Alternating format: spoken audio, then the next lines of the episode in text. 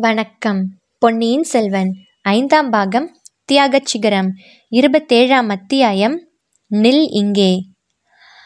பாதலச்சிறையை பற்றி கூறியதும் சின்ன பழுவேட்டரையருக்கு பழைய நினைவுகள் வந்தன. சம்பிரதாய மரியாதை பேச்சை மறந்துவிட்டு கூறினார். ஆமாம் நீ ஒரு தடவை பாதலச்சிறைக்கு போயிருக்கிறாய். இளைய பிராட்டியுடன் சென்றாய். உளவு அறிய வந்து தப்பி ஓடிவிட்ட ஒற்றன் ஒருவனை பற்றி தகவல் தெரிந்து கொள்ள போனீர்கள் இல்லையா? இல்லை ஐயா தாங்கள் சொல்வது சரியல்ல. நாங்கள் அன்று பாதலச்சிறைக்கு போனது ஒற்றனை பற்றி அறிந்து கொள்வதற்காக அல்ல. பட்டத்து இளவரசர் ஆதித்த கரிகாலர் ஓலையுடன் அனுப்பியிருந்த தூதரை பற்றி தெரிந்து கொள்ள போனோம். அப்படி நீங்கள் எண்ணிக்கொண்டு போனீர்கள்? அவன் ஒற்றனா தூதனா என்பது உங்களுக்கு எப்படி தெரியும்? நீ ஏதும் அறியாத சிறு பெண். உன்னோடு அதை பற்றி விவாதித்து பயனில்லை. நீங்கள் போனது போனீர்களே அவனை பற்றி ஏதாவது தெரிந்து கொண்டீர்களா? இல்லை நாங்கள் எவனை பார்க்க போனோமோ அவன் உங்களுக்கு கூட தெரியாமல் விடுதலையாகி போய்விட்டான். பழுவூர் இளையராணி நந்தினி தேவியின் கட்டளை எங்களை முந்திக் கொண்டு வந்துவிட்டது. பாவம் நீங்கள்தான் என்ன செய்வீர்கள்? சின்ன பழுவேட்டரையர் உதடுகளை கடித்து கொண்டார். தமது எச்சரிக்கையை பொருட்படுத்தாமல் தம் தமையனார் இளையராணிக்கு அதிக இடம் கொடுத்து வந்தது இத்தகைய இளம் பெண்களுக்கு கூட அல்லவா ஏச்சாக போய்விட்டது? இவ்விதம் தமது உள்ளத்தில் தோன்றிய அவமான உணர்ச்சியை வெளியில் காட்டிக்கொள்ளாமல் உங்கள் பங்குக்கு நீங்களும் ஓர் அரை பைத்தியக்காரனை விடுதலை செய்தீர்கள் என்றார். ஐயா அரை பைத்தியம் என்று புஷ்ப சேவை செய்து வரும் சேந்தன் அமுதனைத்தானே சொல்கிறீர்கள்? அவரை அன்று விடுதலை செய்ததினால் இந்த சோழ நாடு எவ்வளவு பெரிய நன்மை அடைந்தது என்பதை அறிந்தால் ஆச்சரியப்பட்டு போவீர்கள். பெண்ணே எனக்கு ஆச்சரியம் இனி ஒன்றிலுமே ஏற்பட போவதில்லை. இந்த சோழ ராஜ்யம் யார் யாருக்கெல்லாம் நன்றி கடன் பட்டிருக்கிறது என்பதை நினைத்து ஆச்சரியப்பட்டு எனக்கு அழுத்து போய் விட்டது நீ கூட இப்போது ஏதோ ஒரு முக்கியமான நன்மையை சோழ நாட்டுக்கு செய்வதற்காகத்தான் வந்திருக்கிறாய் அல்லவா? ஆமாம் ஐயா. முக்கியமான காரியம். இல்லாவிட்டால் தங்கள் தமையனார் அனுப்பியிருப்பாரா? அதிலும் ஒன்றும் அறியாத அபலை பெண்ணாகிய என்னை அனுப்பியிருப்பாரா? என் தமையனாருக்கு புத்திசாலித்தனம் அதிகரித்து கொண்டு தான் வருகிறது. உன்னை அனுப்பியதிலிருந்தே அது தெரிகிறது. நீ கொண்டு வந்த செய்தியை சீக்கிரம் சொல்லிவிடு. பாண்டிய நாட்டு சதிகாரர்களை பற்றி அலட்சியமாய் இருந்தது தவறு என்று தங்களிடம் கூறும்படி சொன்னார். வீரபாண்டியனுடைய ஆபத்துதவிகள் சிலர் உண்மையாகவே பயங்கர சதி செய்து வருகிறார்கள். சோழ குலத்தை பழிவாங்க என்று கெடி வைத்திருக்கிறார்கள். சக்கரவர்த்தியை பத்திரமாய் பாதுகாக்க வேண்டும் என்று எச்சரிக்கும்படி கூறினார். இதை கேட்ட காலாந்தக கண்டர் நகைத்தார். இந்த பிரமாதமான செய்தியை தானே சொல்லி அனுப்பினார். ஒருவேளை உன் பெரிய தகப்பனார் படையெடுத்து வரப்போவதை பற்றித்தான் தகவல் தெரிந்து சொல்லி அனுப்பினாரோ என்று பார்த்தேன். அவர் வெளியிலிருந்து கொடும்பாளூர் சைன்யத்தை பார்த்து கொண்டால் நான் கோட்டைக்குள்ளே சக்கரவர்த்திக்கு ஏதும் நேராமல் பார்த்து கொள்கிறேன். அதை பற்றி அவரும் நீயும் இளையா பிராட்டியும் கூட கவலைப்பட வேண்டியதில்லை என்றார். ஐயா தாங்கள் இப்படி அலட்சியமாக கருதுவீர்கள் என்று தெரிந்து மேலும் ஒரு விஷயம் சொல்லி அனுப்பியிருக்கிறார். பழுவூர் இளையராணியின் அரண்மனைக்கு அடிக்கடி யாரோ மந்திரவாதி ஒருவன் வந்து போனது பற்றி தாங்கள் எச்சரிக்கை செய்தீர்களாம். அதற்கு அவர் செவி கொடாமல் தங்களை கோபித்து கொண்டாராம். தம்பி பெருங்குற்றம் செய்துவிட்டேன். அந்த மந்திரவாதி ரவிதாசன் என்பவன்தான் பாண்டிய சதிகாரன். வீரபாண்டியனுடைய ஆபத்துதவிகளின் தலைவன். சோழ குலத்தை வேரோடு கருவறுக்க கங்கணம் கட்டி கொண்டிருப்பவன். அவனுடைய ஆள் ஒருவன். இன்றைக்கு சக்கரவர்த்தியின் மீது பழிவாங்க முயலுவான். அலட்சியம் வேண்டாம். சர்வ ஜாக்கிரதையுடன் இருக்கவும் இதுவே பெரிய பழுவேட்டரையர் தங்களுக்கு அனுப்பிய செய்தி. என் கடமையை நான் செய்துவிட்டேன். காலாந்தக கண்டர் சிறிது திகைத்துதான் போய்விட்டார். இம்மாதிரி செய்தியை பெரியவரை தவிர வேறு யாரும் அனுப்பியிருக்க முடியாது. பெண்ணே இது உண்மையானால் அவர் ஏன் இங்கு உடனே வரவில்லை? உன்னை எதற்காக அனுப்பினார்? என்னை அவர் அனுப்பவில்லை. அவர் இளைய பிராட்டியிடம் கூறினார். இளைய பிராட்டி என்னை அனுப்பி வைத்தார்.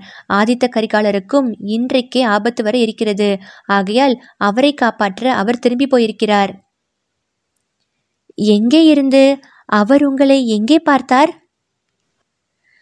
குடந்தையில் சோதிடர் வீட்டில் பார்த்தார். இன்னும் தங்களுக்கு சந்தேகம் தெரியவில்லையானால் இதையும் கேளுங்கள். தங்கள் அண்ணன் படகில் கொள்ளிடத்தை தாண்டி வந்தபோது புயல் அடித்து படகு கவிழ்ந்துவிட்டது. தப்பி பிழைத்து கரையேறி பள்ளிப்படையில் படுத்திருந்தபோது சதிகாரர்கள் பேசியதை கேட்டு தெரிந்து கொண்டார். ஐயா இன்னும் இங்கேயே நின்று பேசிக்கொண்டிருக்க வேண்டுமா? அல்லது அரண்மனைக்கு போகலாமா? பெண்ணே நீ சொன்னதெல்லாம் உண்மையாகவே இருக்கட்டும். எப்பேற்பட்ட சதிகாரனா இருந்தாலும் கோட்டை காவலை கடந்து வர முடியாது. நீ பெண்ணா இருப்பதனால்தான் உள்ளே வரவிட்டேன். வெளியே இருந்து வரவேண்டும் என்பது என்ன? சதிகாரர்கள் கோட்டைக்குள்ளேயே இருந்துவிட்டால்? ஒரு நாளும் முடியாத காரியம். சரி அது தங்கள் பொறுப்பு. என் கடமையை நிறைவேற்றிவிட்டாய். இனி நீ திரும்பி போகலாம். இல்லை ஐயா என் கடமையில் ஒரு பாதியைத்தான் நிறைவேற்றியிருக்கிறேன். சக்கரவர்த்தியை பார்த்து இளைய பிராட்டியின் செய்தியை சொல்லிவிட்டால் முழுவதும் நிறைவேற்றியதாகும். அந்த செய்தியையும் என்னிடமே சொல்லிவிடலாம். முடியாத காரியம். சக்கரவர்த்தியிடம் நேரில் தெரிவிக்கும்படி இளைய பிராட்டியின் ஆக்ஞை. இதோ இளைய பிராட்டியின் முத்திரை மோதிரம். ஆ முத்திரை மோதிரம் யார் யாரிடமோ வந்துவிடுகிறது இளைய பிராட்டி தான் கொடுத்தாள் என்பது என்ன நிச்சயம்? உன் பெரிய தந்தை இந்த கோட்டையை முற்றுகையிட்டிருக்கிறார். உன்னை எப்படி நம்புவது? ஓர் அபலை பெண்ணால் என்ன அபாயம் நேர்ந்துவிடும் என்று பயப்படுகிறீர்கள்? பெண்ணே பழுவூர் வம்சத்தினர் பயம் என்பது இன்னதென்று அறிய மாட்டார்கள். அப்படியானால் என்னை அரண்மனை வரையில் போக விடுங்கள். தாங்களும் கூட வாருங்கள். இன்றைக்கெல்லாம் சக்கரவர்த்தியின் மனக்கலக்கம் மிகவும் அதிகமாக இருக்கிறது அந்த கலக்கத்தை தீர்ப்பதற்குரிய செய்தியுடன் நான் வந்திருக்கிறேன். ஐயா விஷயம் இன்னதென்று அறிந்தால் என்னை தடுத்து தாமதப்படுத்தியதற்காக தாங்களே பச்சாதாபப்படுவீர்கள். சின்ன பழுவேட்டரையர் சிறிது வியப்பு குறிகாட்டி பெண்ணே ஒருவேளை சின்ன இளவரசர் பொன்னியின் செல்வரை பற்றி செய்தி கொண்டு வந்திருக்கிறாயா? என்றார். ஆம் தளபதி. ஆஹா சின்ன இளவரசர் சுகமாயிருக்கிறாரா? இப்போது எங்கே வந்து கொண்டிருக்கிறார்? அவருக்கு சதிகாரர்களால் அவருக்கு ஆம் பாண்டிய நடு சதிகாரர்களால் அவருடைய உயிருக்கும் அபாயம் நேர இருந்தது. ஆனால் கடவுள் அருளால் விபத்து ஒன்றும் ஏற்படவில்லை. சௌக்கியமாயிருக்கிறார். இது தங்களுக்கு சந்தோஷம் அளிக்கும் அல்லவா? நல்ல கேள்வி. சின்ன இளவரசர் சௌக்கியமா இருப்பது பற்றி சந்தோஷப்படாமல் துக்கப்படுவார்களா? வா வா. உன்னோடு வீண் பொழுதுபோக்க விரும்பவில்லை. அரண்மனைக்கு வந்து சக்கரவர்த்தியிடம் நேரில் சொல்ல வேண்டியதை சொல்லிவிடு. இவ்விதம் கூறி சின்ன பழுவேட்டரையர் தம் யானையை மேலே செலுத்தினார். இளவரசரை பற்றி அறிந்து கொள்ள அவருக்கும் பெரும் அவல் உண்டாயிற்று. அவருடைய மாப்பிள்ளை மதுராந்தகன் தஞ்சை சிம்மாசனம் ஏறுவதற்கு அருள்மொழிவர்மன் ஒரு போட்டி என்பதாக அவர் என்றும் கருதியதில்லை. சக்கரவர்த்திக்கு அந்த எண்ணமே இல்லை என்பதை அவர் அறிவார். அருள்மொழி தந்தை சொல்லை தட்டக்கூடியவனும் இல்லை. குந்தவை தலையிட்டு ஏதேனும் குளறல் செய்யாமல் இருக்க வேண்டும் என்பது கவலை. அவள் இப்போது ஏதேனும் சூழ்ச்சி செய்ய தொடங்கி இருக்கிறாளா என்ன? அருள்மொழியை தன் வசத்தில் வைத்துக்கொண்டு ஏதேனும் தந்தைக்கு தாறுமாறான செய்தி அனுப்பியிருப்பாளா? இளவரசரை பற்றி இந்த கொடும்பாளூர் பெண் உண்மையாகவே செய்தி கொண்டு வந்திருந்து சக்கரவர்த்தியிடம் கூறினால் அதை அவர் தம்மிடம் சொல்லாமல் இருக்க மாட்டார். அருள்மொழிவர்மரின் உத்தேசம் இனதுதான் என்று தெரிந்து கொண்டால் அதற்கேற்ப தாம் செய்ய வேண்டியது பற்றி தீர்மானித்துக் கொள்ளலாம் அல்லவா? அச்சமயத்தில் பூதி விக்ரமகேசரி தஞ்சை கோட்டை மீது படையெடுத்து வந்திருக்கும் சதிகாரச் செயலை பற்றியும் சக்கரவர்த்தியிடம் தெரிவித்து விடலாம் அல்லவா? இரண்டு யானைகளும் அரண்மனை வாசலில் வந்து நின்றன. சின்ன பழுவேட்டரையர் இலகுவான யானை மீதிருந்து கீழே குதித்தார். இன்னொரு யானை மலை அசைவது போல் அசைந்து மண்டியிட்டு படுத்தது. இரண்டு பெண்களும் யானை பாகனும் கீழே இறங்கினார்கள். வாசர் காவலனை அழைத்து சின்ன பழுவேட்டரையர் ஏதோ கூறினார். அவன் அரண்மனையின் முன்வாசலை திறந்துவிட்டான். காலாந்தக கண்டருடைய மனதில் அவருடைய தமையனார் சொல்லி அனுப்பியதாக வானதி கூறிய செய்தி உறுத்தி கொண்டிருந்தது. அதை அவர் அலட்சியம் செய்ய பார்த்தும் முடியவில்லை. முக்கியமாக மந்திரவாதி ரவிதாசனை பற்றி அறிந்தது அவருடைய மன அமைதியை மிக குலைத்தது. வீரபாண்டியரின் ஆபத்துதவிகளை பற்றி அவர் முன்னமே அறிந்திருந்தார். ஆனால் அவர்களுக்கு தஞ்சாவூர் கோட்டைக்குள்ளேயே இடம் கிடைத்திருக்கிறது என்று அறியவில்லை. பழுவூர் இளையராணி மந்திரவாதியை அழைத்து பேசுவதெல்லாம் பெரிய பழுவேட்டரையரை மேலும் மேலும் தன் வசப்படுத்துவதற்காகவே என்று அவர் நம்பிக்கொண்டிருந்தார். அண்ணன் தம்பிகளுக்குள்ளே விரோதத்தை வளர்ப்பதும் அவளுடைய நோக்கமாய் இருக்கலாம் என்று நினைத்தார். இப்போது அந்த பெண் சொல்வது சிறிது பீதிகரமான செய்தியாகத்தான் இருக்கிறது. ஆயினும் எந்த மந்திரவாதி அல்லது சதிகாரன் என்ன செய்துவிட முடியும்? தம்முடைய அனுமதியின்றி சக்கரவர்த்தியின் அரண்மனைக்குள் ஓர் ஈயும் நுழைய முடியாது. சக்கரவர்த்தி வெளியில் வருவதும் கிடையாது. இருந்தாலும் அரண்மனையை சுற்றிலும் இன்னும் கொஞ்சம் பாதுகாப்பை பலப்படுத்தி வைப்பது நல்லது. புயல் வெள்ளம் என்று சொல்லிக்கொண்டும் முதல் மந்திரியை பார்ப்பதற்காக என்று சொல்லிக்கொண்டும் அதிகம் பேர் இரண்டு நாளாக கோட்டைக்குள் வந்திருந்தார்கள். அவர்கள் எல்லாரும் வெளியில் போய்விட்டார்களா என்று தெரியாது. இன்று பகலில் திடீரென்று கோட்டை கதவை சாத்தியதும் நல்லதாய் போயிற்று. துர்நோக்கம் கொண்டவர்கள் சந்தேகாஸ்பதமான மனிதர்கள் யாராவது இந்த கோட்டைக்குள் வந்திருக்கிறார்களா என்று நன்றாக பரிசோதனை செய்து பார்த்து விடலாம். இவ்விதம் யானை மேல் அரண்மனையை நோக்கி வரும்போதே எண்ணமிட்டு கொண்டு வந்தார். அரண்மனை வாசலில் ஒரு பக்கத்தில் எப்போதும் ஆயத்தமாயிருந்த தம் ஆட்களை சமிக்ஞையால் அழைத்தார். அவர்களிடம் கோட்டையின் உட்பக்கம் முழுவதும் நன்றாய் தேடி சந்தேகாஸ்பதமாக யார் தென்பட்டாலும் பிடித்து கொண்டு வரும்படி கட்டளையிட்டார். பிறகு வேலக்கார படையாரிடம் அன்று இரவு முழுவதும் தூங்காமலே அரண்மனையையும் சுற்றுப்புறங்களையும் காவல் புரிய வேண்டும் என்று சொல்ல எண்ணி அவர்களுடைய தலைவனை அனுப்பும்படி ஆக்ஞாபித்தார். இந்த நிலையில் யானை மேல் வந்த பெண்கள் என்ன ஆனார்கள் என்று திரும்பி பார்த்தார். அவர்கள் அப்போது அரண்மனை முன்புறத்து நிலாமுற்றத்தை தாண்டி முதற்வாசற் படிக்கு அருகிலே போய்க் கொண்டிருந்தார்கள். ஆனால் ஆனால் இவன் யார்? அவர்களை தொடர்ந்து போகும் அந்த மூன்றாவது உருவம்?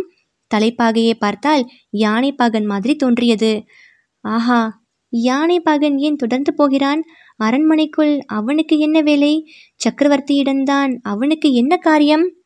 மிக பயங்கரமான ஓர் எண்ணம் அவர் மனத்தில் மின்னலைப் போல் தோன்றி சொல்ல முடியாத வேதனையை உண்டாக்கியது. கோபக்கனலை எழுப்பியது. ஒருவேளை இதில் ஏதேனும் சூழ்ச்சி இருக்குமோ?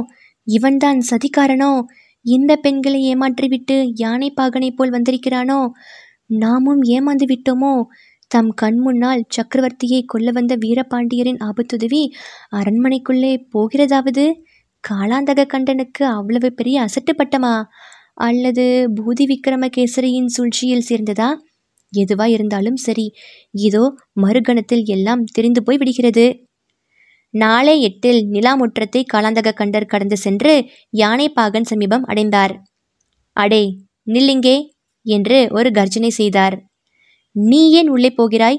யானைப்பாகனுக்கு அரண்மனைக்குள் என்ன வேலை என்று கூறிக்கொண்டே அவனுடைய ஒரு கரத்தை தமது வஜ்ராயுதம் போன்ற கை முஷ்டியினால் பிடித்து கொண்டார். அவருடைய கோப கர்ஜனை குரலை கேட்டுவிட்டு முன்னால் சென்ற இரு பெண்களும் திரும்பி பார்த்தார்கள். அவர்களுடைய முகங்கள் சிறிது பயம் வியப்பு ஆர்வம் முதலிய உணர்ச்சியை பிரதிபலித்தன. அதே சமயத்தில் புன்னகை மலர்ந்தது. வானதி ஐயா அவர் அவர் என்று ஏதோ சொல்ல ஆரம்பித்து சிறிது தயங்கினாள். குரோதத்தின் சிகரத்தை அடைந்திருந்த சின்ன பழுவேட்டரையர் அவளை திரும்பி பார்க்கவும் இல்லை. அவள் வார்த்தையை பொருட்படுத்தி கேட்கவும் விரும்பவில்லை. யானை பாகனுடைய தடுமாற்றத்திலிருந்து அவருடைய சந்தேகம் மேலும் மேலும் உறுதிப்பட்டது. முன்னொரு தடவை தம்மை ஏமாற்றிவிட்டு தப்பி ஓடிப்போன வானர்குலத்து வாலிபனோ என்ற விபரீத எண்ணம் அந்த கணத்தில் தோன்றியது. மறுபடியும் தம்மை ஏமாற்றிவிட்டு போகலாம் என்று இவ்வளவு துணிச்சலுடன் வந்திருக்கிறானோ? பிடித்த பிடியை இன்னும் சிறிது கெட்டியாகி கொண்டு சின்ன பழுவேட்டரையர் அடே உண்மையைச் சொல் நீ யார்? யானை பகந்தனா அல்லது சதிகாரனா முன்னொரு தடவை என்னிடமிருந்து தப்பிச் சென்ற ஒற்றனா? இம்முறை தப்ப முடியாது என்று சொல்லிக்கொண்டே பிடித்த பிடியை விடாமல் யானைப்பாகன் முகத்தை தம்மை நோக்கி திருப்பினார். அரண்மனையின் முன் மண்டபத்தில் எரிந்த தீபங்களின் வெளிச்சம் லேசாக அந்த யானைப்பாகனின் கம்பீரமான முகத்தில் விழுந்தது. தளபதி நான் யானைப்பாகன் கூடத்தான். தங்களிடமிருந்து என்றும் தப்பிச் சென்றதில்லை. தங்களிடம் என்னை ஒப்புக்கொடுக்கவே வந்திருக்கிறேன். என்றான் யானைப்பாகன் காலாந்தக கண்டர் அந்த முகத்தை பார்த்தார். அந்த குரலை கேட்டார். மேல் உலகம் ஏழும் இடிந்து அவர் தலைமேல் ஒருமிக்க விழுந்து விட்டது போல் இருந்தது. அவ்விதமாக திகைத்து சித்திர பதுமை போல் நின்றுவிட்டார். கைப்பிடியை விடுவதற்கு கூட அவருக்கு தோன்றவில்லை. கைப்பிடி அதுவாக தளர்ந்து இளவரசர் அருள்மொழிவர்மரை விடுதலை செய்தது.